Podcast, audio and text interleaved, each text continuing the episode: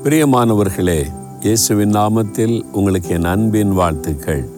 இந்த வாரம் கிறிஸ்மஸ் வாரம்ல இந்த கிறிஸ்மஸ் நாட்கள் நெருங்கி விட்டது ரொம்ப சமீபத்தில் வந்துட்டு. அது குறித்த ஒரு ஆசை விருப்பம் அந்த பண்டிகை நாட்களை குறித்த எக்ஸைட்மெண்ட் இருக்குது. இந்த பண்டிகை காலத்தில் வேத வசனத்தில் அதை பற்றின உள்ள சில வசனங்களை எல்லாம் நம்ம நினைவு கூறணும். மத்திய முதல் அதிகாரம் இருபத்தோராம் வசனத்தில் இயேசுடைய பிறப்பை குறித்து தேவதூதன் சொன்னபோது அவருக்கு இயேசு என்று பெயரிட வேண்டும். ஏனென்றால் அவர் தமது ஜனங்களின் பாவங்களை நீக்க ரட்சிக்கிறவர் இயேசு அப்படின்ற பெயருக்கு ஒரு அர்த்தம் இருக்குது. என்ன அர்த்தம் தெரியுமா? தமது ஜனங்களின் பாவங்களை நீக்க ரட்சிக்கிறவர் அவர் வந்த நோக்கமே அதுதானே. இயேசு ஒரு மதத்தை ஸ்தாபிக்க வரலை மதத்தை பரப்ப வரலை மதத்தை குறித்து இயேசு பேசவும் இல்லை. அவர் வந்ததின் நோக்கம் பாவத்திலிருந்து மனிதர்களை ரட்சிப்பதற்காக. பாவம் தான் மனிதனுடைய மிகப்பெரிய பிரச்சனை. அவனுடைய சமாதானத்தை கெடுத்துறது பரிசுத்தத்தை கெடுத்துறது ஆண்டோரோடு உள்ள ஐக்கியத்தை கெடுத்து விடுகிறது. அதனால் பல பாதிப்புகள் வேதனைகள் வியாதிகள் நெருக்கங்கள் எல்லாம் வருகிறது.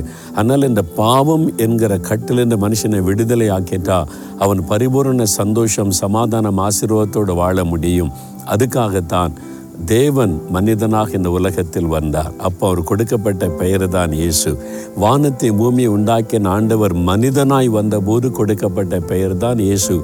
அதுக்கு முன்னால் அவர் கர்த்தராக இருந்தவர். அதனால தான் அவர் கர்த்தராகிய இயேசு கிறிஸ்து என்று அழைக்கப்படுகிறார். ஏன்னா சிலருக்கு தெரியாது. இயேசு வந்து ரெண்டாயிரம் வருஷம் தானே? அப்போ அதுக்கு முன்னால் எந்த கடவுள் இருந்தாங்கன்னு கேட்பாங்க. அது அறியாமையினால விளங்காமதுனால. கத்தர் தான் இயேசுவாக இந்த உலகத்தில் வந்தார். ஆதியிலே வானத்தையும் பூமியை சிருஷ்டித்து மனிதனை உண்டாக்கி காத்து நடத்தின அதே கடவுள்தான் மனிதனாக வந்தபோது இயேசு என்ற பெயரில் வெளிப்பட்டார். ஆனால் தான் இயேசு கத்தராகிய இயேசு கிறிஸ்து என்று சொல்லப்படுகிறார். இயேசு என்ற பெயரின் அர்த்தம் ரட்சிக்கிறவர். நீங்கள் ரட்சிக்கப்பட்டிருக்கீங்களா? பாவத்திலிருந்து ரட்சிக்கப்பட்டிருக்கீங்களா? நீங்கள் எந்த மதத்தை சார்ந்தவங்களாக இருந்தாலும் சரி மதம் உங்களை பல்லவத்துக்கு கொண்டே போகாது. மதத்தில் வச்சு நீங்கள் பல்லவத்துக்கு போயிடலான்னு நினைக்காதங்க. யாராக இருந்தாலும் இயேசு கிறிஸ்துவனால ரட்சிப்பின் அனுபவத்தை பெற்றிருக்கணும். நீங்கள் ரட்சிக்கப்பட்ட அனுபவத்தை பெறாமல் நீங்கள் பல்லோகத்துக்கு கட்டாயம் செல்லவே முடியாது. நம்ம ரட்சிக்க தேவனே மனிதனாய் வந்து சிலுவையில் தன் ரத்தத்தை சிந்தி இருக்க அந்த ரட்சிப்பை பெற்றுக்கொள்ளாவிட்டால் அது எவ்வளோ பெரிய பாவம் தெரியுமா? ரட்சிப்பை புறக்கணிப்பது தான் மிகப்பெரிய பாவம். அதனால் இயேசுவே என்னை பாவத்திலிருந்து ரட்சிக்க உலகத்தில் வந்தீங்களே என்னை ரட்சிங்க. பாவத்திலிருந்து விடுதலை கொடுங்க. ரட்சிப்பின் சந்தோஷத்தை தாங்கன்னு கேளுங்க. இந்த ரட்சிப்பின் மகிழ்ச்சியை தருவார்.